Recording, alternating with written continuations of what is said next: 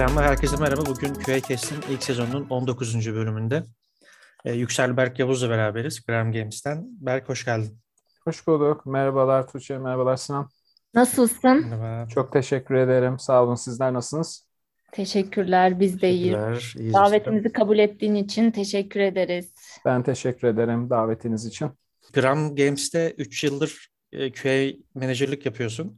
Evet. Ee, istiyorsan sen ilk önce Yüksel Berk Yavuz kim? Böyle kısaca bahsedersen öyle istersen girelim. Olur. Sakarya Üniversitesi Endüstri Mühendisliği mezunuyum. Ee, mezuniyetim sonrasında e, aslında ilk hani üniversitede aldığımız eğitimle birlikte üretim planlama tarafında e, başladım. E, Tatmaret grubunda çalıştım.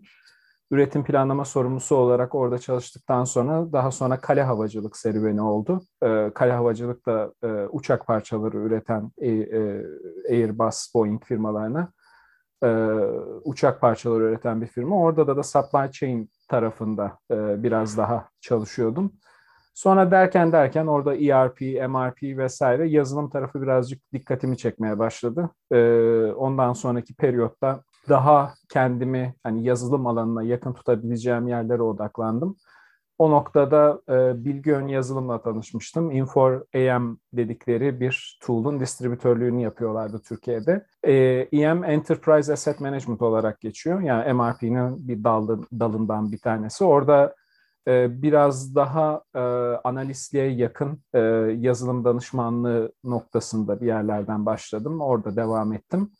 Sonra o taraf tatlı gelmeye başladı. Yazılım tarafında, developerlarda e, çalışmak vesaire. Oradan daha sonra Expertim'e geçtim. Expertim de o dönemde Türkcell'le çalışıyordu. Türkcell'de danışman olarak e, devam ettim. İlk başladığım zaman test engineer başladım. Yani aslında kariyerimin bayağı bir sonraki noktasında test dünyasına girdim. İlk girdiğimde ben şey gibi düşünüyordum. Hani test engineer artık başlangıç seviyesi diyorlardı o zaman. Hani diyordu burada başlarsın sonra analistlik olur vesaire. O zamanlar Türkiye'de öyle bir alışkanlık mı diyeyim yani öyle bir beklenti vardı. Daha sonra oradan başladım. Dedim ki ben zaten analistliği yapmıştım. Test tarafına girdim. Derken derken orası hoşuma gitmeye başladı. İşte o dönemde takip ettiğim şeyler vesaire. Sonra bir anda kendimi işte test dünyasında e, devam eden, çalışan, artık profesyonel anlamda da hani işi e, kaynağı olarak orada e, kendini gören biri olarak devam ettim. Sonra test ekip liderliği e, vesaire gibi pozisyonlar verildi. Türkcell'de epey bir süre çalıştım. E, danışman firmam değişti. RDC'ye geçmişti o dönemde.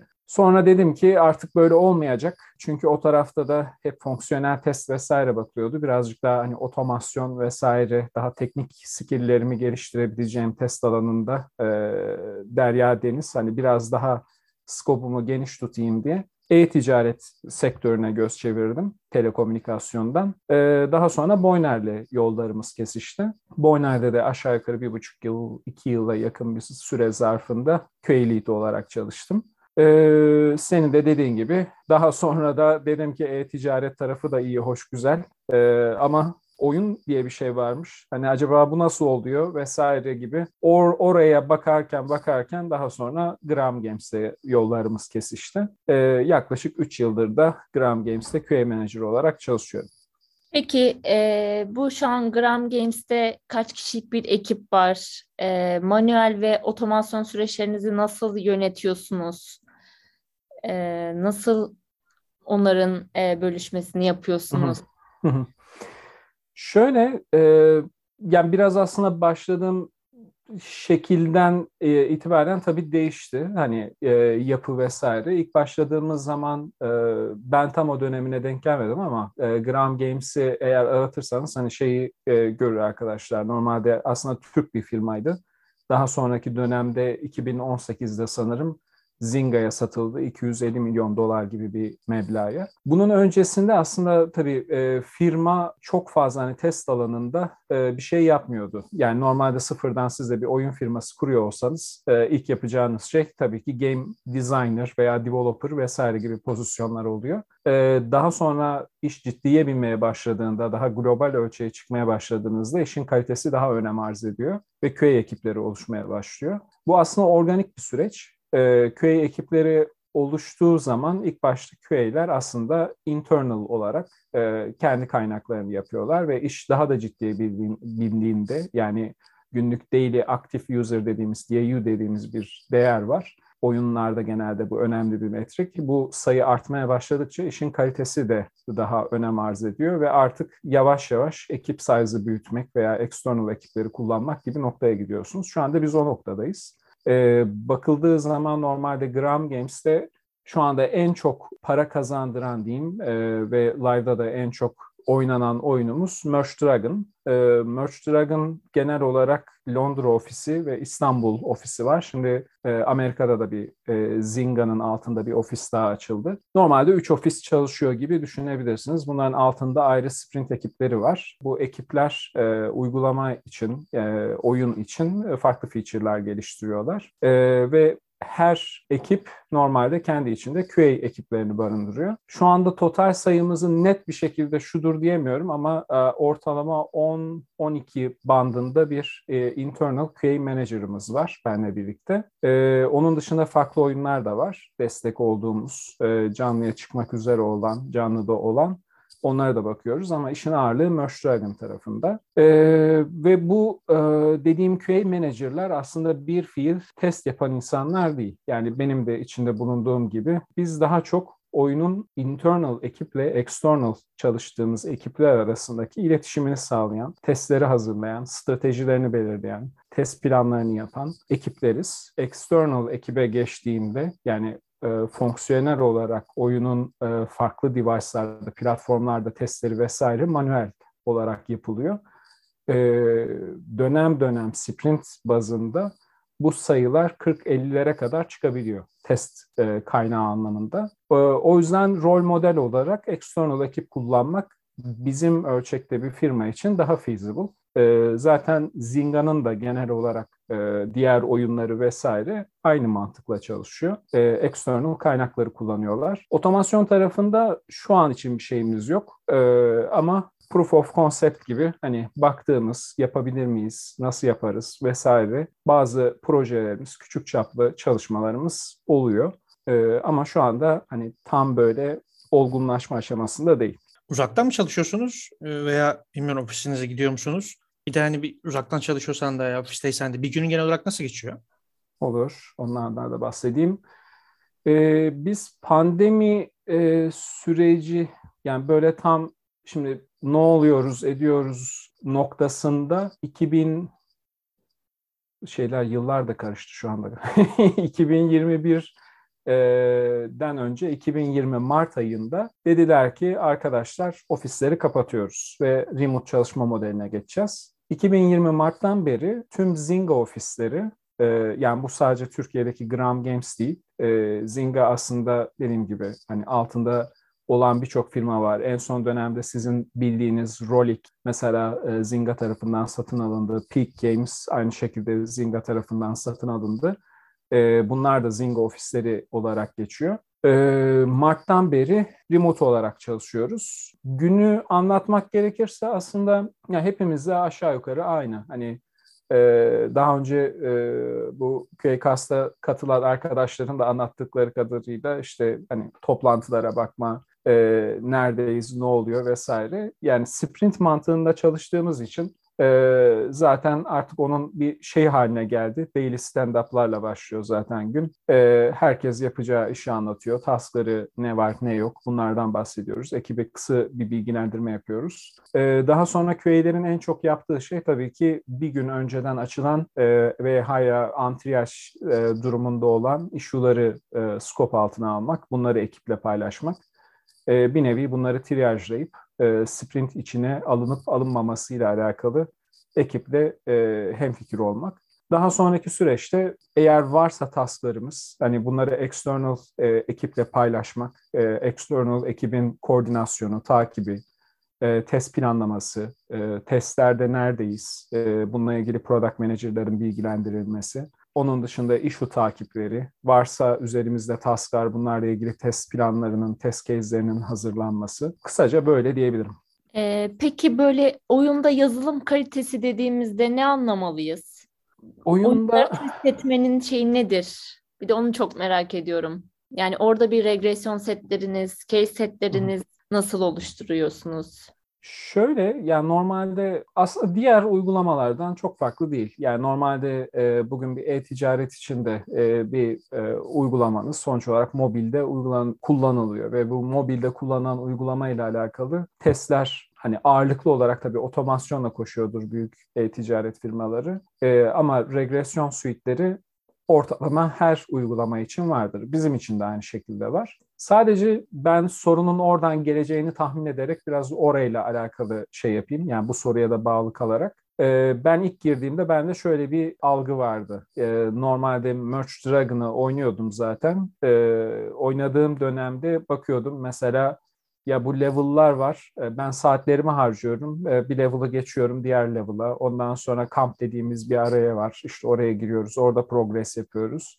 Ya bu çok zaman alan bir şey. Yani hani zaman geçiyor bunları yaparken. E biz bunları nasıl test edeceğiz acaba? Çünkü ben birinci level'da oynuyorum. 250. level'ı nasıl test edebilirim ki? Yani bu zamana kadar nasıl geçebilirim vesaire gibi. Biraz da e-ticaretten geldiğim için hani kafam o noktada daha e, düz çalışıyordu. Hani çok şey bilemiyordum. Oyunla alakalı, e, nasıl geliştirildiği ile alakalı çok bilgim yoktu. Daha sonra girdiğim zaman şunları gördüm. E, normalde oyunda aslında yazılan her feature için e, bizim e, kullandığımız bazı cheat e, modlar var. E, ve bu cheat modlarla birlikte bunlar tabii sadece Adobe build'larında yayınlanan cheatler. Yani master build'a çıktığınız zaman bu cheat modlar kapatılıyor. E, ekranın herhangi bir yerine üst üste tep yaptığınız zaman bu cheat modları aktif ediyorsunuz ve e, oyunda istediğiniz taklayı atabiliyorsunuz. Yani bir anda e, gücünüzü bir milyona çekebilirsiniz veya işte istediğiniz level'a gidebilirsiniz vesaire gibi.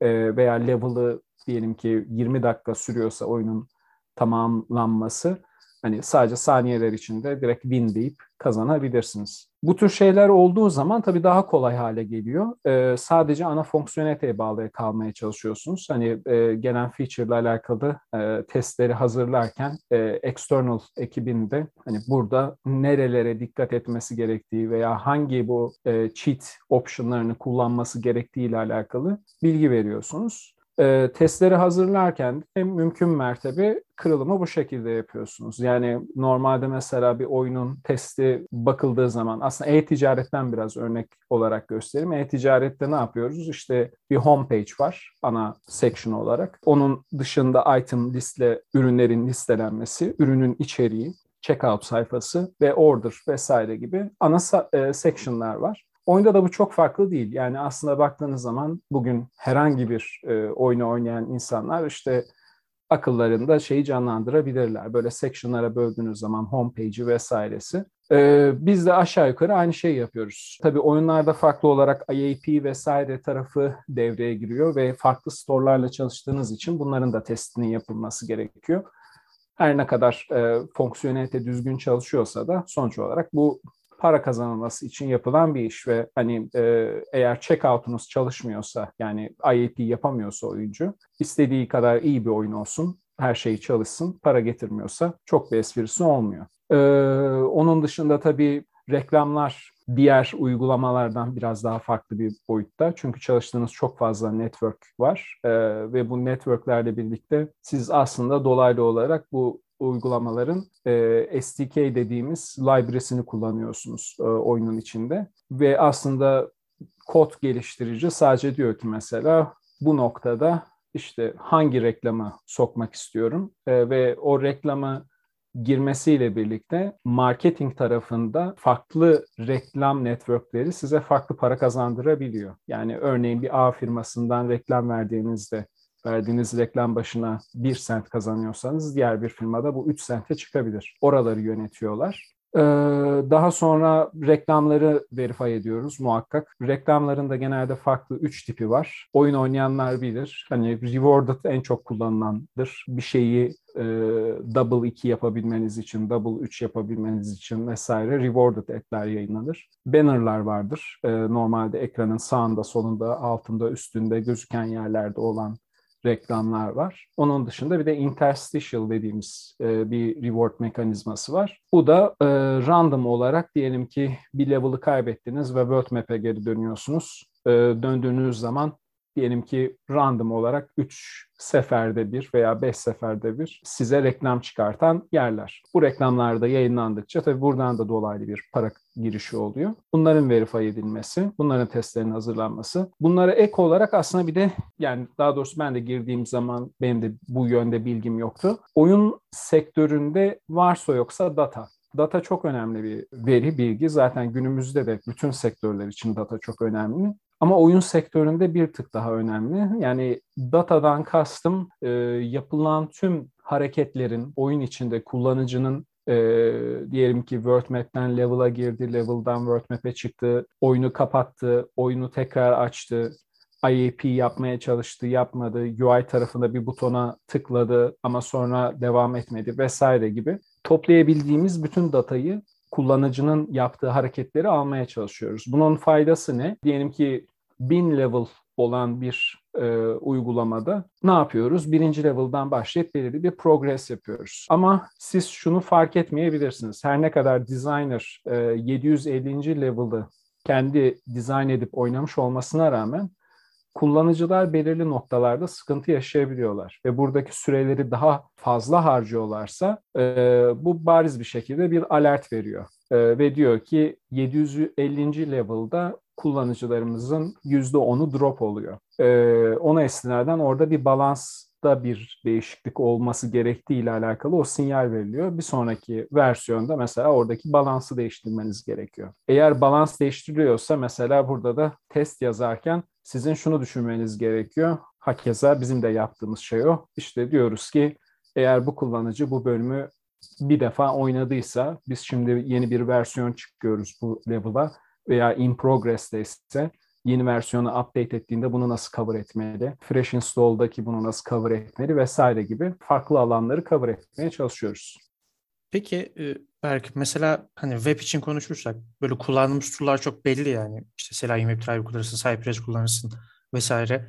Ve böyle bir oyun testinde kullandığınız bir otomasyon araçları var mı? Yani sonuçta gerçekten orada bir strateji falan uygulanması lazım mı? Böyle dinamik e, yani istediğiniz yere tıklayayım şunu göreyim gibi bir şey yoktur herhalde. Orada bu tür işler nasıl dönüyor? Yani otomasyon otomasyon spesifik aslında hani tool olarak hani direkt e, söyleyebileceğim yani dediğim gibi biz de hani otomasyon tarafında bir şeyler çok fazla yapmadık ama e, daha önce e, ben yaptığım araştırmalardan birkaç örnekle gidebilirim. Bunu birkaç yerde de daha önce sunum olarak anlatmıştım. Hani e, belki arkadaşların kafasında daha farklı şeyler e, oluşabilir. Şimdi normalde e, fonksiyonel testlerde, manuel testlerde zaten yaptığımız şey dediğim gibi scripted bir test yazıp bunun run edilmesi. Bunu yapan zaten farklı tool'lar var. Biz test rail'ı kullanıyoruz. Testlerin yazılması ve işte takibinin vesaire yapılması için. Otomasyon tarafında o dönemde böyle bir yapsak yapabilir miyiz, girsek girebilir miyiz gibi bir araştırma olmuştu. Ee, ben de bir araştırmıştım. Buradaki söyleyeceğim şeyler tamamen kendi deneyimlerim. Yani şu anda bir fiil olarak Gram Games'te biz bunları kullanmıyoruz ee, ama fikir verebilir. Ben ilk böyle bir konuya girdiğim zaman tabii ilk bildiğim yerden gitmeye çalıştım. O, o dönemde de hani Appium tarafında e, daha önce e-ticarette denemelerim olmuştu. İşte orada XU e, Automator vesaireyle mesela uygulamayı açtığınızda işte objelerin yani daha doğrusu otomasyon yazarken şart birini objeleri görmeniz ve bunlarla interaksiyona geçebilmeniz. Ee, bu oyunda da aynı. Bu objeleri, oyun içinde gördüğünüz dinamik itemları bir şekilde yakalayabilmeniz lazım. Ee, ilk bildiğim yerden gittim. Dediğim gibi UI Automator'ı açtım, oyunu açtım. Sonra dedim ne yapacağım şimdi? Çünkü hani objeyi tanıtabileceğim bir şey yok. Şimdi Android Studio'da geliştirilen bir oyunda siz elementlerin e, ağaç yapısını çıkartabiliyorsunuz. Yani bu ana sayfa, bunun altında buton var, bunun altında text box var vesaire gibi. Veya xpad'lerle veya farklı yönlerle e, bunları adresleyebiliyorsunuz. Oyuna geldiğiniz zaman e, oyun tamamen kapalı bir APK dosyası ee, ve hani bakıldığı zaman farklı oyun motorları var geliştirebildiğiniz Unreal Engine veya Unity vesaire gibi oyun motorları var. Gram Games'te Unity kullanılıyor. UI Automator'da eğer bir item'ı yakalamaya çalışırsanız e, size bütün oyunu tek bir item gibi gösterecektir. Yani herhangi bir şekilde siz item'ı spesifik yakalayamazsınız. Yani aklınıza herhangi bir oyunu getirebilirsiniz. Tetris de olabilir. Şimdi bu noktada ne yapmak gerekiyor? Image recognition bunlardan bir tanesi. Yani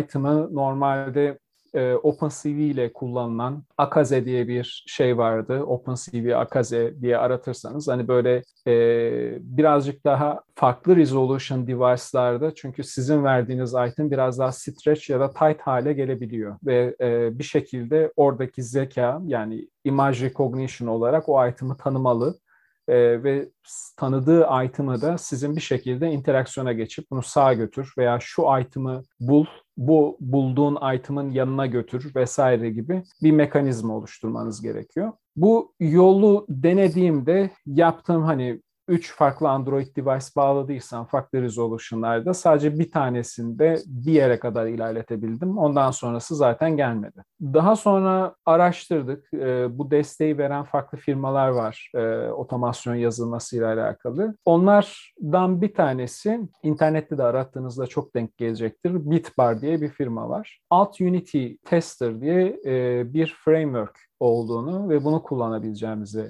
e, söylediler. Bu ne? Unity'de yazdığınız bir oyun için e, bu framework'ü kullandığınızda oyunun dışına, oyunun içindeki yani o sahnedeki bütün itemların lokasyonunu dışarı atan e, bir arayüz olduğu o, olduğunu düşünün. Yani oyunun oyunda çünkü genel mantık sahnedir. Yani bir sahneniz vardır ve yaptığınız bütün interaksiyonlar o sahnede olur. Aslında yaptığınız şey bir filmle interaksiyona girmekle aynı şey. Bir sahne var. Ee, siz bazı itemları görüyorsunuz. Bazıları interaksiyona girebiliyorsunuz, bazılarıyla giremiyorsunuz. Ve bu eğer size arka tarafta beslenirse, yani örneğin Merge Dragon'da burada bir item var, burada da bir item var ve bu itemların koordinatları bu diye e, size feedback verirse o noktadan sonra yapacağınız şey sadece bu item'ı şu koordinattaki item'ı yanına götür veya buraya tepet, burayı işte farklı ne yapmanız gerekiyorsa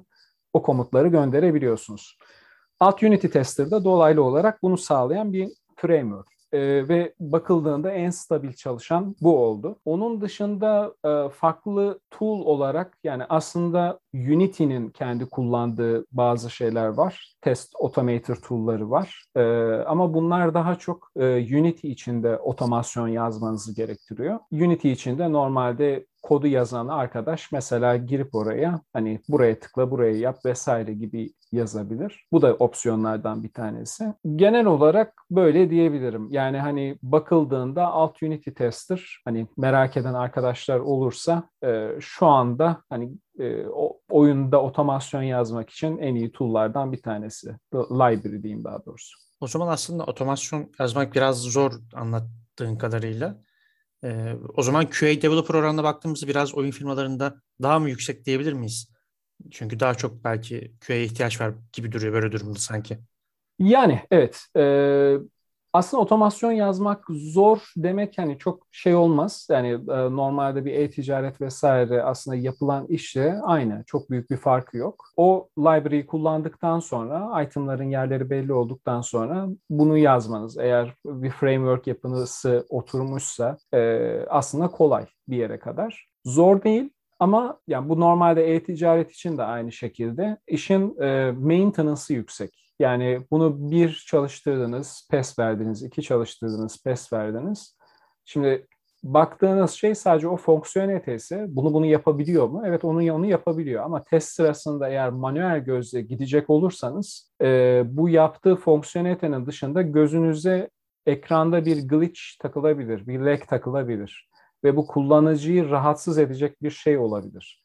Yani otomasyondan geçmesi bunun tamamen pest olduğu anlamına da gelmiyor. O da ister istemez şey noktasına dediğim gibi bu maintenance kostunun yüksek olması e, ve e, kullanıcıyı rahatsız edecek farklı davranışlar veya ekranda görülen farklı şeylerde otomasyon buna ayılamaz tabii ki. Burada ne oldu ne bitti onu anlaması zor. Yani bir insan gözü her zaman bu noktada önemli. Ya bu biraz şey gibi e, bir filmi baştan sona diyelim ki bir buçuk saatlik bir filmi izliyorsunuz. Bunu otomatize etmeniz gibi bir şey yani. Hani e, bu sahnede bu gelecek mi, bu sahnede bu gelecek mi demek Hani çok yüksek bir performans. Artık orada bildiğim kadarıyla mesela kendi Crush'ta daha yapay zekaya yakın e, bir şey yaptırıp hani e, gelen itemlara göre hani o algoritmasını orada match tree veya işte itemları yan yana getirmesi, o level'ı nasıl geçmesi vesaire Hani o tür bir noktaya gitmeniz lazım ki bu maliyet olarak da yüksek bir maliyet. Normalde fayda zarara baktığınız zaman e, manuel koşulmasıyla çıkan issue'lar e, tabii ki daha kaliteli olur. E, otomasyon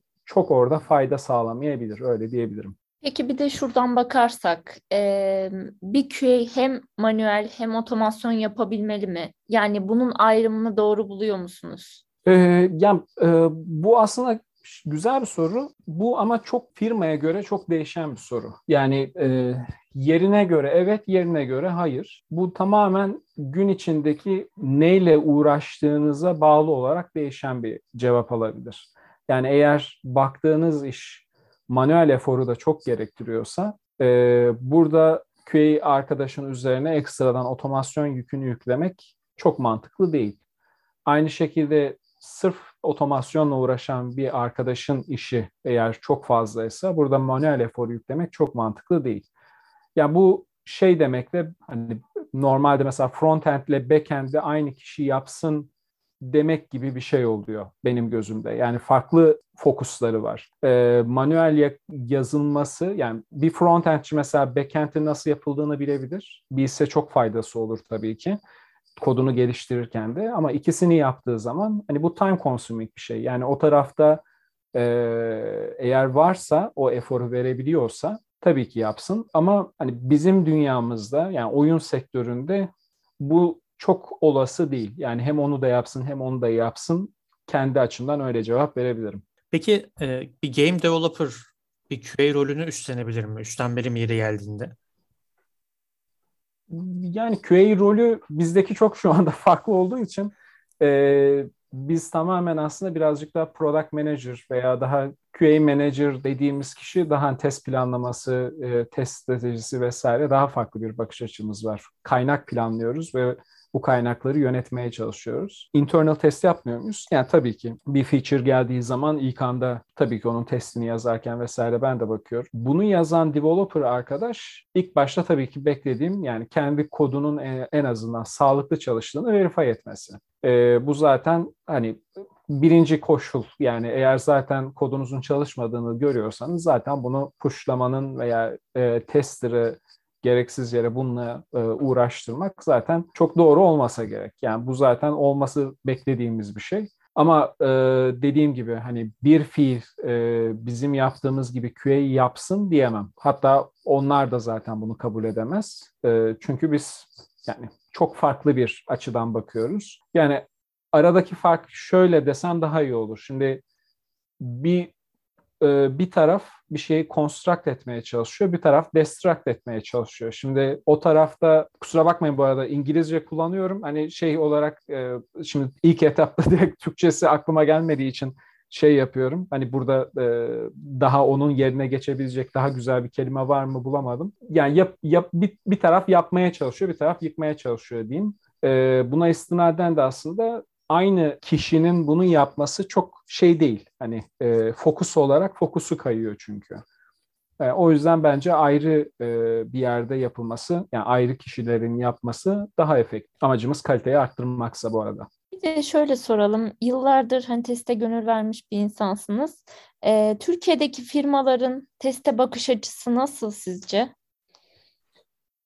Ee, yani gördüğüm kadarıyla hani tabii en başından beri baktığımda zamanında bizde şöyle bir algı vardı test tarafında hatta çok arkadaşımız da geçiş yaptı. İşte herkes de şöyle bir teste başlayayım sonra duruma göre ya development'a geçerim ya analistliğe geçerim. Böyle bir durum vardı. Şu anda biraz daha işte o product owner veya developer dediğimiz kişiler. Sonra zaman içinde bu kırıldı. Yani farklı kendi departmanları oluşmaya başladı vesaire o bakış açısı galiba yavaş yavaş kırılıyor. Yani şu anda mesela ya bunun en büyük göstergesi de yani bizim de mesela toplantılarımızda vesaire QA'yi hani direkt mesela bir feature geliştirilecek. Hani muhakkak QA'yı assign edilmeli. Hani o bir must olarak. Çünkü insanlar şunu fark etmeye başladı. Bu tabii öğrenilen bir şey haline geldi. Uygulamaya baktılar. Developerlar yine burada da bir organik süreç var. Yani ilk başta mesela hiç bu pozisyonlar yokken kod yazmayı bilen insanlar hem analistlik rolü yapıyordu hem kod yazma rolünü üstleniyordu.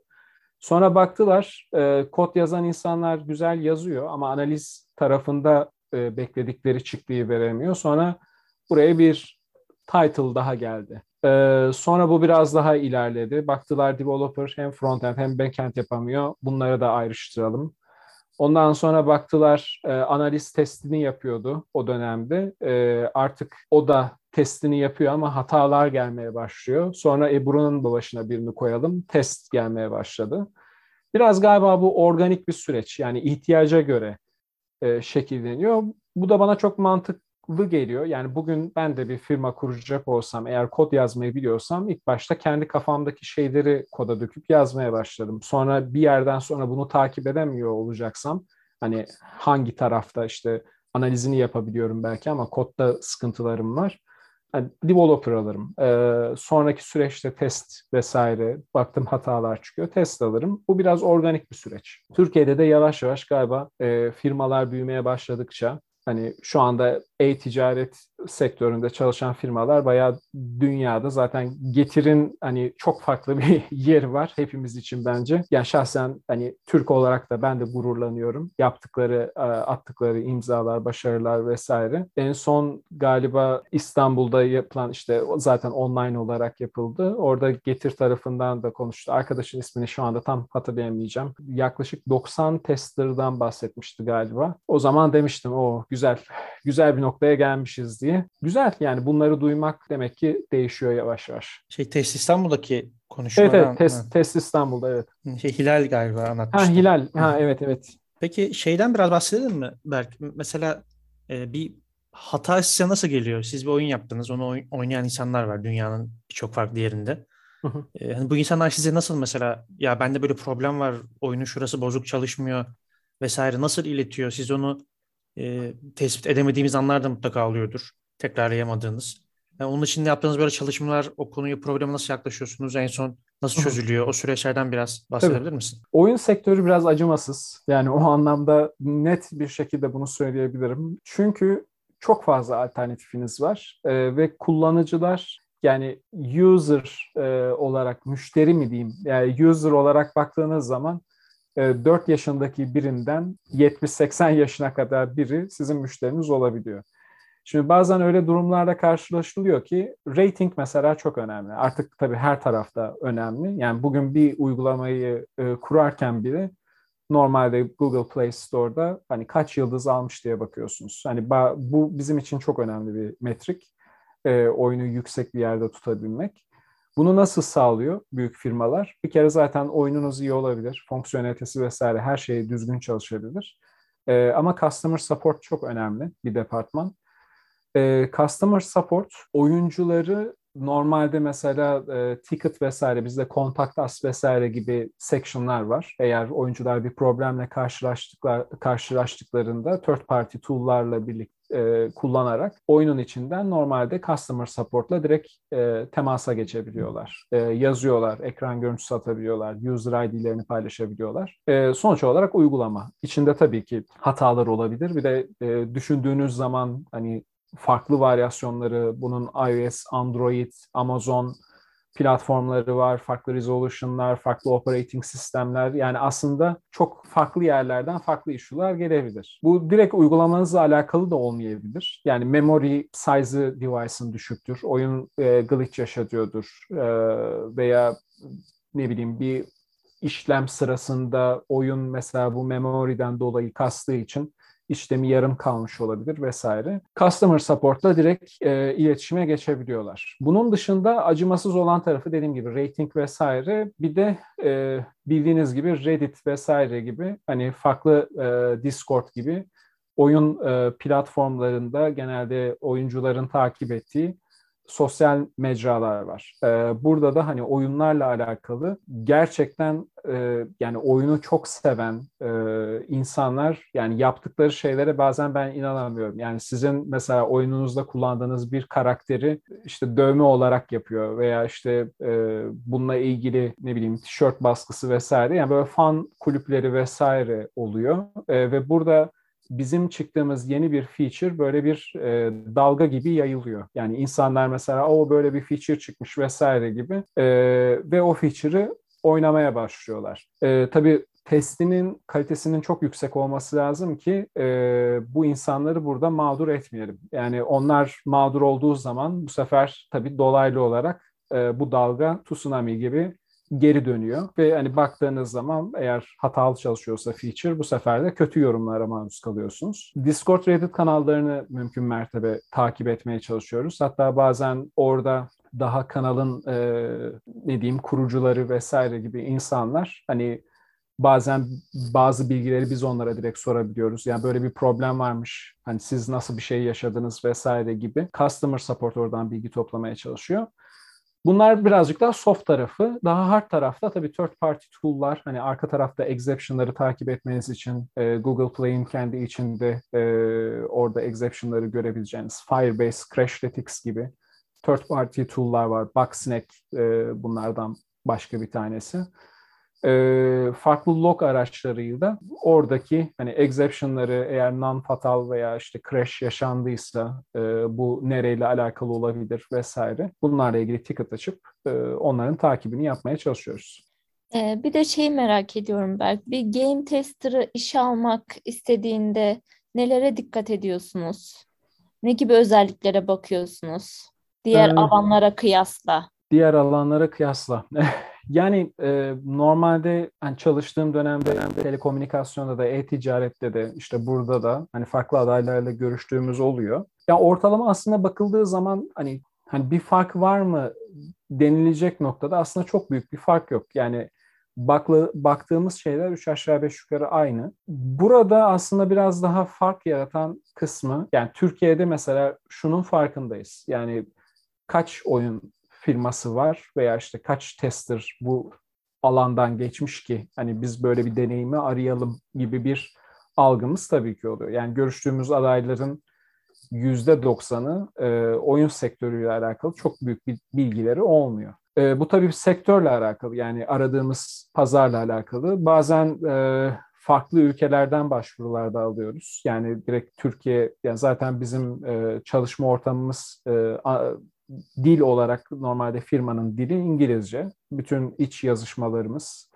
e, onun dışında toplantılarımız İngilizce oluyor. Çünkü ekipte zaten yabancı insanlar var. E, dediğim gibi de Londra ofisi, Amerika ofisi vesaire olduğu için bizim için must yani e, İngilizce iş yapabilmek, İngilizce test yazabilmek. Bunlar bizim için must'lar.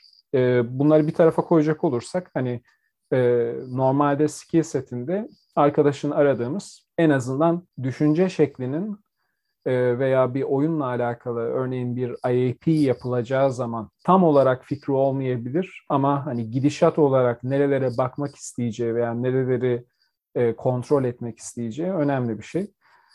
External ekiple çalıştığımız için e, benim mesela kriterlerimden bir tanesi hani e, adaylarda yani en azından e, farklı ekiplerle çalışabilmesi veya varsa deneyimleri arasında benim için güzel bir artı. Hani external bir ekiple çalıştıysa vesaire. E, çünkü onun da farklı zorlukları olabiliyor. E, onun dışında genel itibariyle tabii test tarafı. Yani test tarafına ne kadar hakim, dediğimiz şeyleri ne kadar anlayabiliyor vesaire. Bunlara dikkat ediyoruz. Peki burada da şunu sorayım hemen konuyla bağlantılı. Sertifikaya dikkat ediyor musun? Yani sertifika almanın sence sektördeki yeri nedir? Normalde yani adaylarda aradığımız bir kriter değil. Yani illa sertifikası olsun hani öyle başvurabilsin vesaire. Benim yani şahsi görüşüm hani sertifika bir mas mı? Değil ama bakıldığı zaman bir artısı illaki var. Yani e, ben zannetmiyorum ki yani çok az firma vardır herhalde. Yani direkt sertifikasına bakarak bu sertifikası varmış alalım diye. Bu birazcık daha benim gözümde şöyle bir algısı var Bu sertifikayı almış biri demek ki kendini test alanında kanıtlamaya çalışıyor veya test alanında devam etmeye çalışıyor. Bendeki algısı daha çok bu yönde. Çünkü bazen arkadaşlarda e, şunu gözlemleyebiliyoruz. Bazıları yani direkt çok bu, biraz hani hem eleştirdiğim bir taraf bazen de gülüyorum buna ama yani QA pozisyonu için görüştüğünüz bir arkadaşa gelecek planlarını sorduğunuzda diyor ki bir iki sene e, burada çalıştıktan sonra developer olmak istiyorum. Şimdi bu beklentiyle geldikleri zaman e, ister istemez biraz beni de güldürüyor. Çünkü hani bizim aradığımız pozisyon QA yani bu alanda çalışacak adayları e, değerlendiriyoruz. Tabii ki insanlar kendini farklı alanlarda geliştirmek isteyebilir. Yani bunu kimseye sorgulamıyorum ama hani ilk etapta alacağınız kaynak yani e, fayda yaratabilmesi için ekipte vesaire yani aklında developerlık olan bir insanla QA anlamında bir şeyler yapmaya çalıştığınızda e, bu herkesin hakkı yani o alanda gitmek isteyebilir ama benim ilk etapta baktığım şey bu değil yani sertifika olarak bunu gördüğüm zaman daha bunu algılayabiliyorum. Diyorum ki daha profesyonel anlamda QA alanında kendini geliştirmek istiyor veya burayla alakalı bir tecrübesi var, fikri var vesaire. Ee, o anlamda kesinlikle bir artısı oluyor. Peki ben şey de merak ediyorum. Mesela oyuna bir modül eklemek istediniz veya oyunun mekaniğinde e, işte bazı parametreleri değiştirmek istediniz. Belki daha kolaylaştırmak veya zaman zaman bazı bölümleri daha zorlaştırmak vesaire istediniz. Hı hı. Yani ortada fikir var masada. Hı hı. E, ve bunun iyi olup olmadığını nasıl anlıyorsunuz? Mesela çok iyi olur bu oyunun şu kadar oynanması katkı sağlar falan gibi böyle analizler nasıl yapılıyor? Bir de gerçekten e, iyi olacağını düşündüğünüz ama ya bu iyi olmadı deyip böyle geri aldığınız bir şey oluyor mu mesela? Evet, çok güzel bir soru. E, oyun sektöründe bu olmazsa olmaz dediğin, yani bunun da e, direkt teste karşılığı A-B test e, yapabileceğin e, şeylerden bir tanesi. Yani bir hissiyatla herkes yola çıkıyor. Yani e, game designerlarımız bu konuda çok deneyimli vesaire. Farklı e, feature'larla veya dediğin gibi balansla değişikliklerin yapılmasıyla alakalı fikirlerle geliyorlar. E, buradan şöyle bir örnek verebilirim. Normalde mesela ortalama bu tür oyunların hepsinde yani Merge Dragon gibi e, sezonlar vardır. İşte bir ay süren, e, duruma göre daha uzun süren sezonlar vardır. Ve sezonda size belli e, hedefler, questler verilir. Bunları tamamladıkça ödül kazanırsınız. Şimdi bu questlerin çok zor olması olabilir veya verdiğiniz ödüllerin e, çok fazla olması olabilir. Bunların hepsi size negatif dönüş. Yani sizin bir şekilde o minimal yeri e, size e, maksimum getiri e, sağlayacak yeri bulmanız gerekiyor. Bunun için şöyle e, bir şey yapılıyor. Bu sezon çıkıldığı zaman e, difficulty testler oluyor A-B test olarak. E, ve normalde client tarafında bunu yönetmek çok zor olduğu için genelde server based yani online e, oyunlarda kullanıcıları segment veya işte farklı gruplara ayırıyorsunuz, test gruplarına. E, bu ayırdığınız test gruplarında işte belirli pool size'lar oluyor. Diyelim ki buraya 3000 kullanıcıyı alacağım. E, ve hani bu difficulty'ye göre işte high difficulty'de olan e, diyelim ki çok zor questlere denk gelecek e, ve hani çok e, değersiz veya daha orta değerli ödülleri alacak. Yani burada bir nevi e, bir gruplama yaparak e, kullanıcıların nasıl davrandığını görmeye çalışıyoruz. Ve oradan topladığımız değerlere göre bir winner, e, bir A-B testin sonucunda kazanan oluyor. Ya bazen öyle A-B testler oluyor ki hani varyant olarak e, 6-7 varyant olabiliyor. Hani farklı şeyleri görebilmemiz için ve oradan topladığımız istatistiklere göre işte konuşmanın başında dediğim gibi o yüzden data tarafın e, önemli bir hal, haline gelmeye başlıyor. Yani bu her zaman bir difficulty de olmay olmayabilir. Bazen bir feature'ı mesela çok inanarak ekledik ama çok başarı göremedi. Bu da eklemek zor, kaldırmak daha da zor. Çünkü hani kullanıcılar orayla e, çoktan interaksiyona geçmiş veya beklentileri o yönde gelişmiş olabilir. E, kaldırdığınız zaman e, oyunun uzun vadede eğer e, negatif bir trende sokacaksa hani kaldırmak da e, önemli bir karar haline geliyor. E, o yüzden böyle şeyler yani çok yaygın hani bir şeyleri koyup tekrar çıkartmak, değiştirmek vesaire oyunun olmazsa olmazı. Bir de e, belki şeyi merak ediyorum. E, kendinin, ekibinin motivasyonunu yüksek tutmak için neler yapıyorsun? Hani mesela oyun oynayarak stresi atıyorsun gibi bir şey şey algısı oluyor gerçekten. Hani oyun sektöründe çalışanlar posa oyun oynuyorlar falan diye. Yani evet, öyle evet. e, öyle bir şeyimiz yok maalesef. Yani ben gün içinde kaç defa açıyorumdur e, çok emin değilim. Yani genelde hani daha çok e, yazışmalarla vesaire geçiyor. Ben motivasyonumuzu aslında yani e, herkesin yaptığı gibi aslında yani çok e, ekstra bir şey yok yani hani günlük bir merhaba ne yapıyorsun demek bile bir e, motivasyonu kazandırıcı bir şey. Yani hele şu şu süreçte yani ofis ortamından da uzak olduğumuz dönemde daha kendimizi robot gibi hissetmeye başladık çünkü. Yani e, sanki bir yapay zeka gibi biri bir şey yazıyor, siz ona cevap veriyorsunuz. Arada bir mesela Zoom açarız, hani birbirimizle sohbet ederiz. E, nasıl, e, neler yapıyoruz, neler ediyoruz bunlardan bahsederiz. Yani genel olarak motivasyon e, sanırım bunun üzerine. Yani onun dışında ben mesela şahs, yani şahsım adına ben daha hani motivasyonumu birazcık daha farklı şeyler öğrenerek sağlamaya e, çalışıyorum. Hani birazcık daha etrafımı görerek ne oluyor, ne bitiyor, acaba bunu mu denesek? E, ben çok standart yerlerden gitmeyi sevmiyorum. Hani böyle birazcık daha alışıla geldiğimin dışında bir şeyler yapmayı seviyorum. Bazen kendi çapımda da öyle motivasyonumu yüksek tutuyorum. Yani bu dediğim şey işte ne bileyim bir feature yapılıyorsa işte bir öncekinde yaptığım testten tamamen farklı bir şey yapmaya çalışmak gibi. Hani e, hem beni birazcık daha ayık tutuyor. Hani şöyle olur mu, böyle olur mu vesaire gibi. Biraz öyle bir şeyler yapmaya çalışıyorum diyebilirim.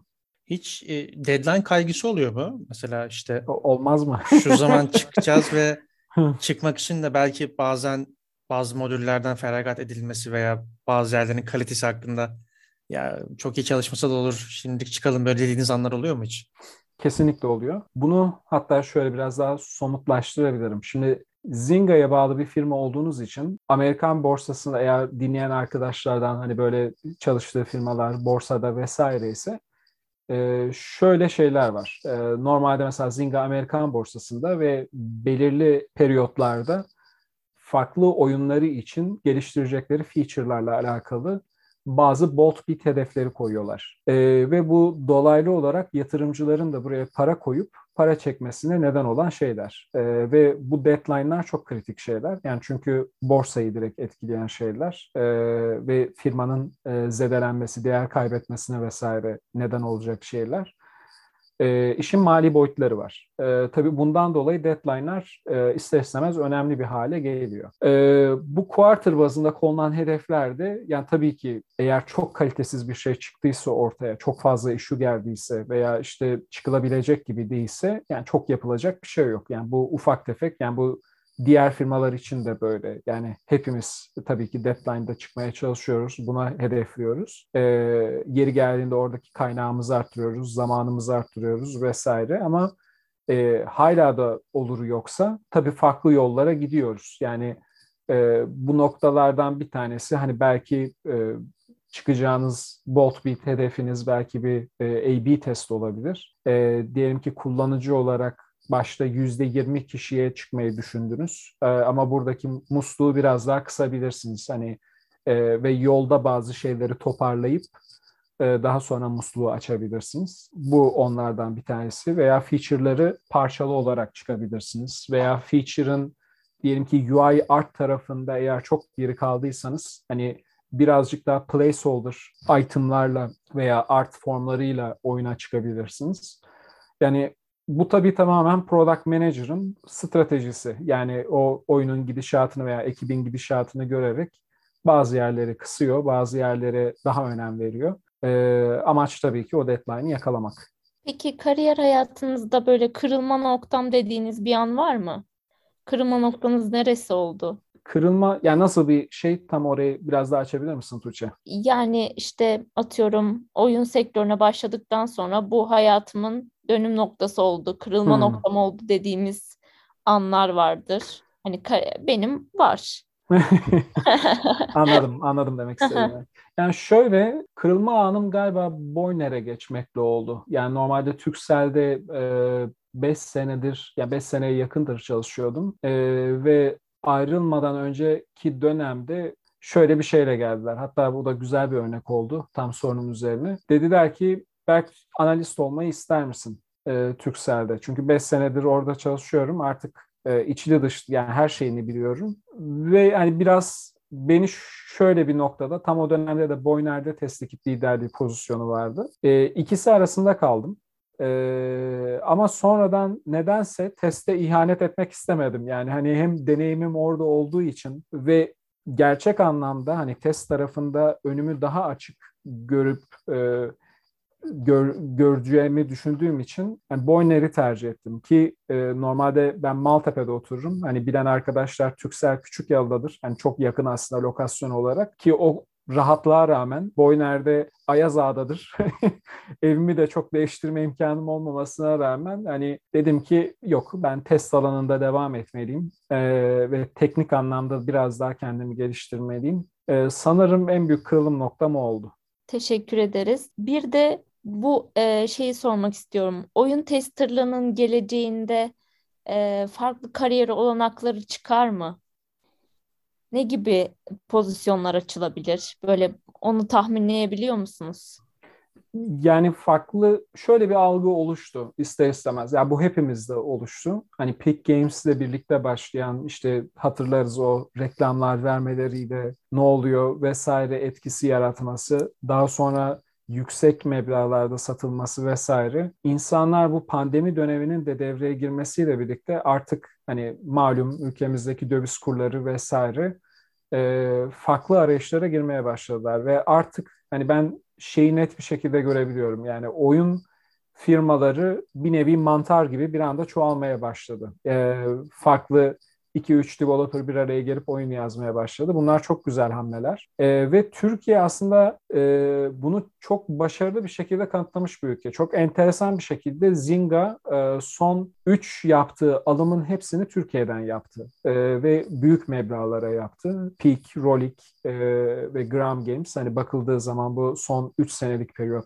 Peak'te daha önce zaten bir oyun satın alması yapmışlardı ama Şimdi komple firmaya e, aldılar. Ee, bunlar çok güzel sinyaller. Ee, ben önümüzdeki periyotta oyun firmalarının daha da artacağını düşünüyorum. Ee, bu artışla birlikte hani daha çok ses getireceğini düşünüyorum ve hani daha QA alanında da hani e, daha fazla yer edineceğiz. Sadece hani gördüğüm yani şu anda çok tabii bunu söylemek şey ama e, mobil oyun zaten öncelikli. Mesela bilmiyorum e, şu anda VR tarafında yani virtual reality gözlükler vesaire bildiğimiz Facebook şu anda Oculus'u satın aldı mesela e, firma olarak. Şu anda VR alanında da oyunlar geliştiriliyor ve Türkiye'de çok bunu yapan firma var mı emin değilim. Mesela şahsen hani e, birazcık daha hani mobil sektöründen o tarafa farklılaşacağını düşünüyorum.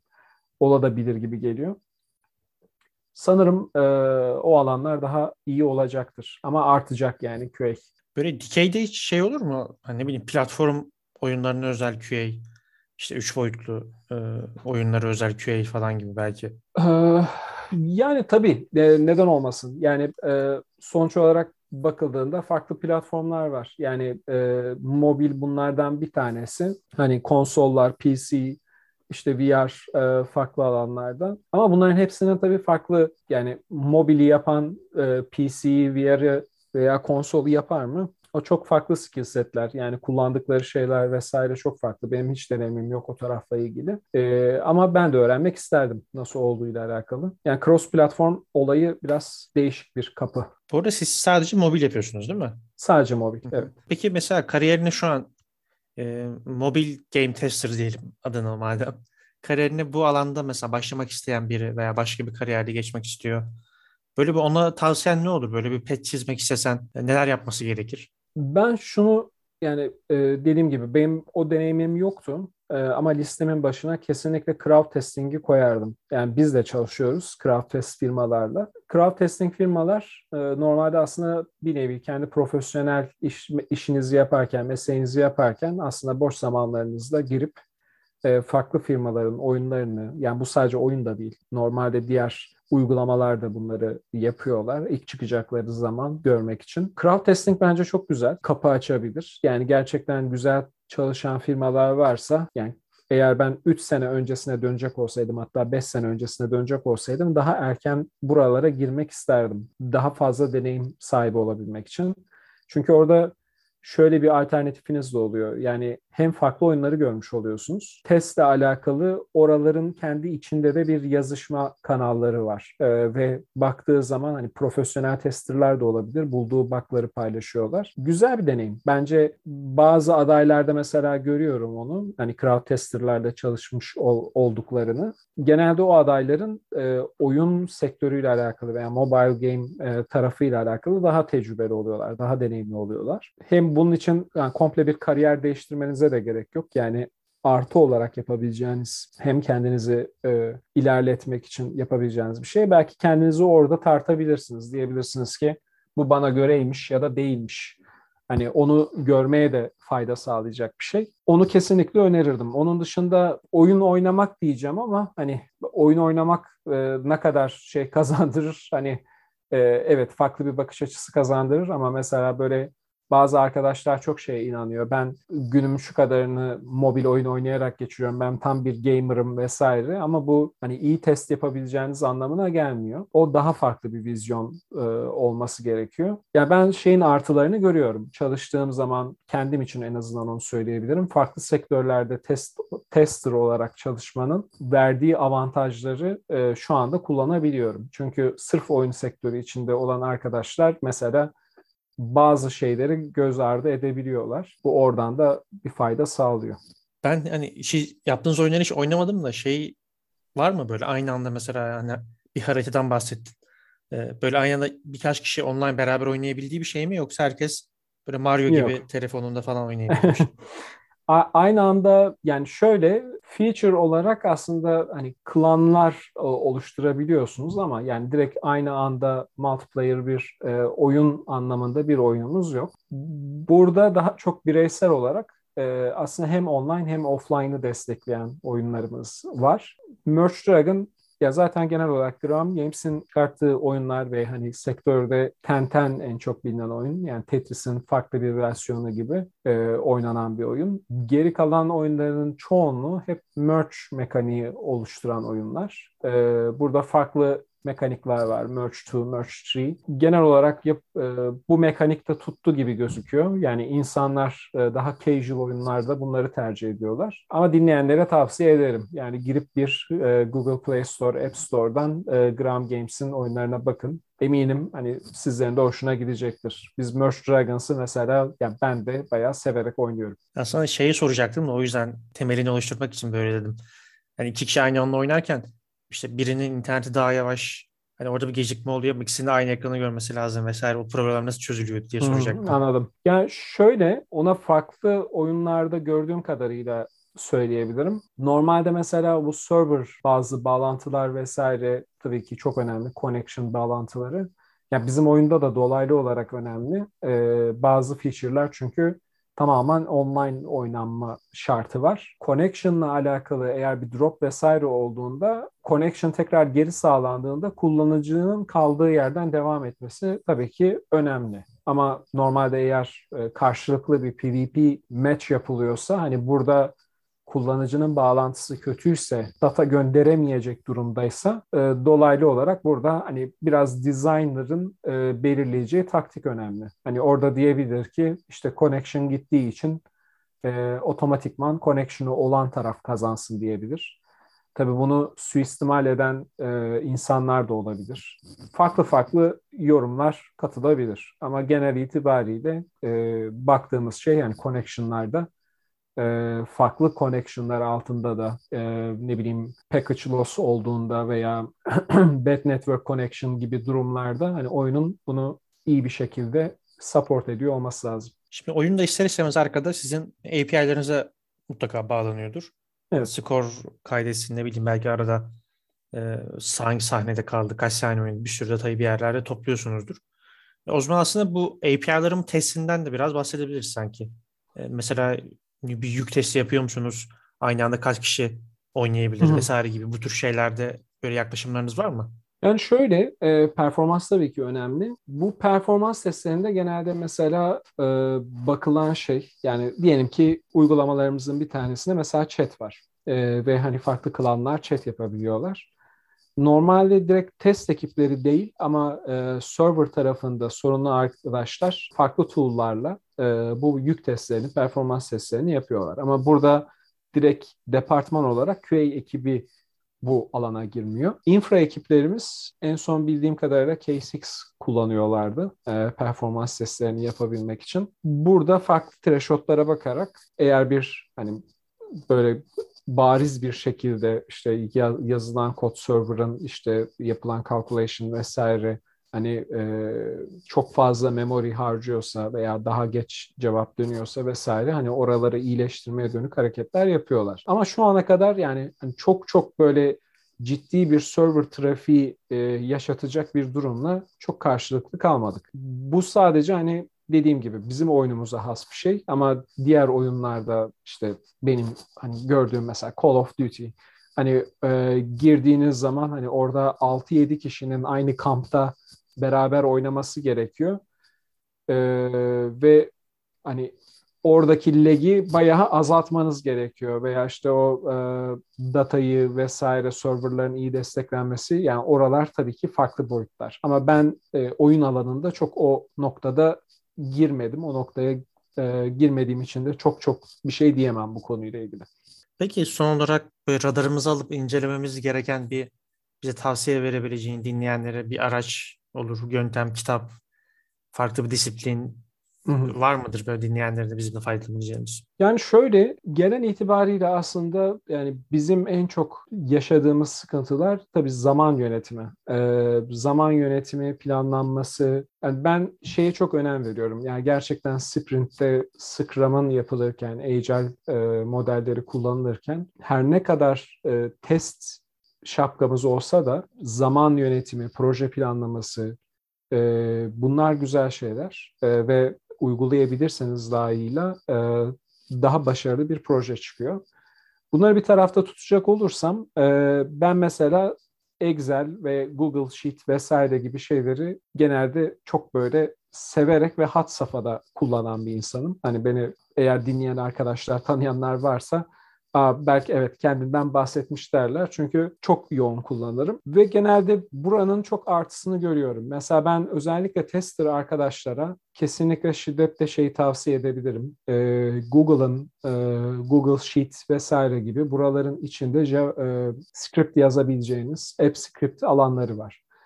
Ve inanılmaz şekilde işinizi kolaylaştıracak, takla attırabileceğiniz, Hatta projedeki arkadaşlarınızı şaşırtabileceğiniz farklı testler yapabilirsiniz. Örneklerinden bir tanesini vereyim. Ee, bizim şöyle bir bunu konuşmada bahsetmedik ama localization testleri de bizim için önemli. Mesela Merge Dragon'da e, daha önceki oyunumuz Merge Magic'te de aşağı yukarı 12-13 dili destekliyor. E, ve bu diller desteklenirken bizim Merge Dragon 2012'de çıkan oyunumuz daha sonra Merge Magic çıkmıştı.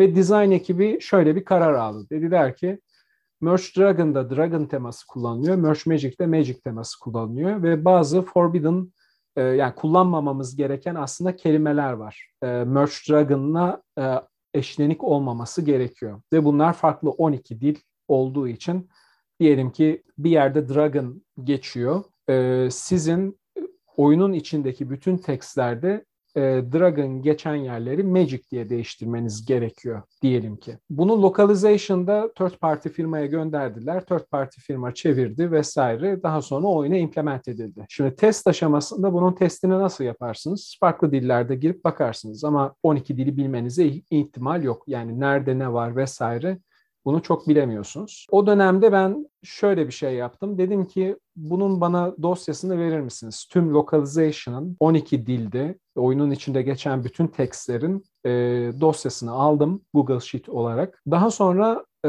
Google Sheet'te çok basit bir formül var. E, formül normal Google Translate e, gibi bir şey olması lazım. Arkadaşlar ararlarsa bulurlar bunu. İngilizcesini aldım. Sonra bunu translate dedim ve Fransızca, Almanca, Türkçe bütün dillerde e, yaptığı translate formunu aşağıya formülü sürüklediğiniz zaman yanda İngilizce neyi görüyorsa direkt onu translate edip e, o dilde aşağıya doğru yazıyor. Sonra dedim ki Forbidden Word'lerim Dragon vesaire yani farklı dillerde diyelim ki Çince gördüğü bir şeyi İngilizce e, convert ettim. Türkçe gördüğü bir şeyi İngilizceye convert ettim. Daha sonra gittim başka bir e, kolonda dedim ki içinde Dragon geçiyorsa bana bunları kırmızı olarak göster. Ve orada böyle abartacağım ama galiba 40-50 tane alanın hala eskisi gibi Dragon yazdığını gördük. Ve ekip buna çok şaşırdı. Bunu nasıl buldunuz diye. E, nokta atışı direkt e, burası convert olmamış. Burada hala Dragon text'i geçiyor vesaire gibi hızlı bir e, statik test uygulamıştı. E, dediğim gibi yani Google'ın eğer varsa imkanınız Udemy'den vesaire e, JavaScript'leri de yazabileceğiniz, AppScript kullanabileceğiniz şeyleri öğrenmeye, kendi projelerinize dahil etmeye çalışın. Bu örneklerden bir tanesi. Diğeri de mesela e-ticaret tarafında başka bir arkadaşımız kullanmıştı. O da bayağı e, ışık tutmuştu bana. Yani normalde yine Google Sheets zaten internet ortamında çalıştığı için bir otomasyonla mesela sürekli sitenizi şu anda bir şey var mı, şu anda bir şey var mı kontrol etmek gibi çok basit e, scriptlerle e, şey diyebiliyorsunuz. Import HTML gibi e, galiba import HTML ya da export tam şeyini hatırlayamıyorum şu anda. Direkt xpath verebiliyorsunuz. Yani diyorsunuz ki boyner.com.tr içinde şu xpath'e git buradaki değeri bana getir. Ve sayfayı 5 dakikada bir refresh et diye başka bir kod yazabilirsiniz.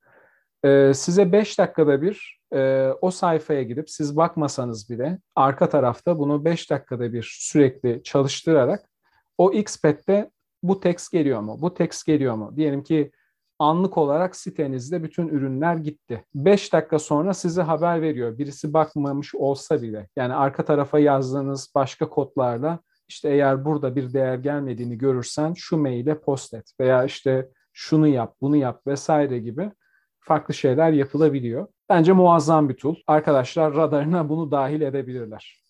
Teşekkür ederiz e, bizle paylaştığın için bütün bu tecrübelerini. Bugün Yüksel Berk Yavuz'la beraberdik. E, bir oyun e, yazılımının kalitesinden ve kullandığımız araçlardan, yöntemlerden bahsettik. Ağzına sağlık. Teşekkürler tekrardan. Ben, ben teşekkür ederim. Çok sağ olun vaktiniz için, zamanınız için sizlere de. Bir sonrakinde bölümde görüşmek üzere. Herkese iyi çalışmalar.